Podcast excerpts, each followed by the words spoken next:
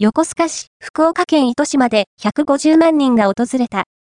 最強のアートフォトスポットが、横須賀、のび海岸に2024年春オープンするそうです。2018年、美しい夕日と海が楽しめる福岡県糸島半島に、巨大なブランコオブジェや、本物とフェイクが入り混じる自動販売機をはじめとする、様々なスタイルのアートコンテンツを点在させた、インスタ映えインスタ萌えのアートフォトスポットが誕生しました。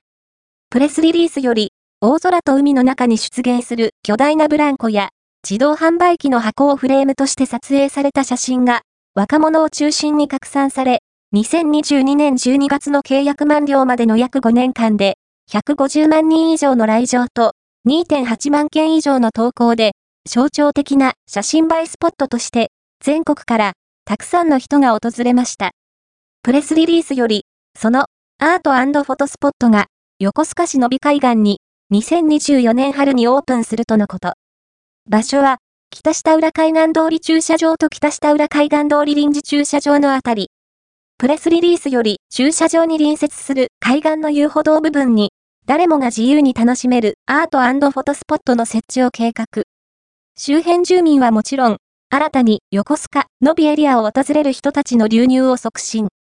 のび海岸の魅力を発信し、新たな賑わいを創出する空間づくりが期待できますね。プレスリリース。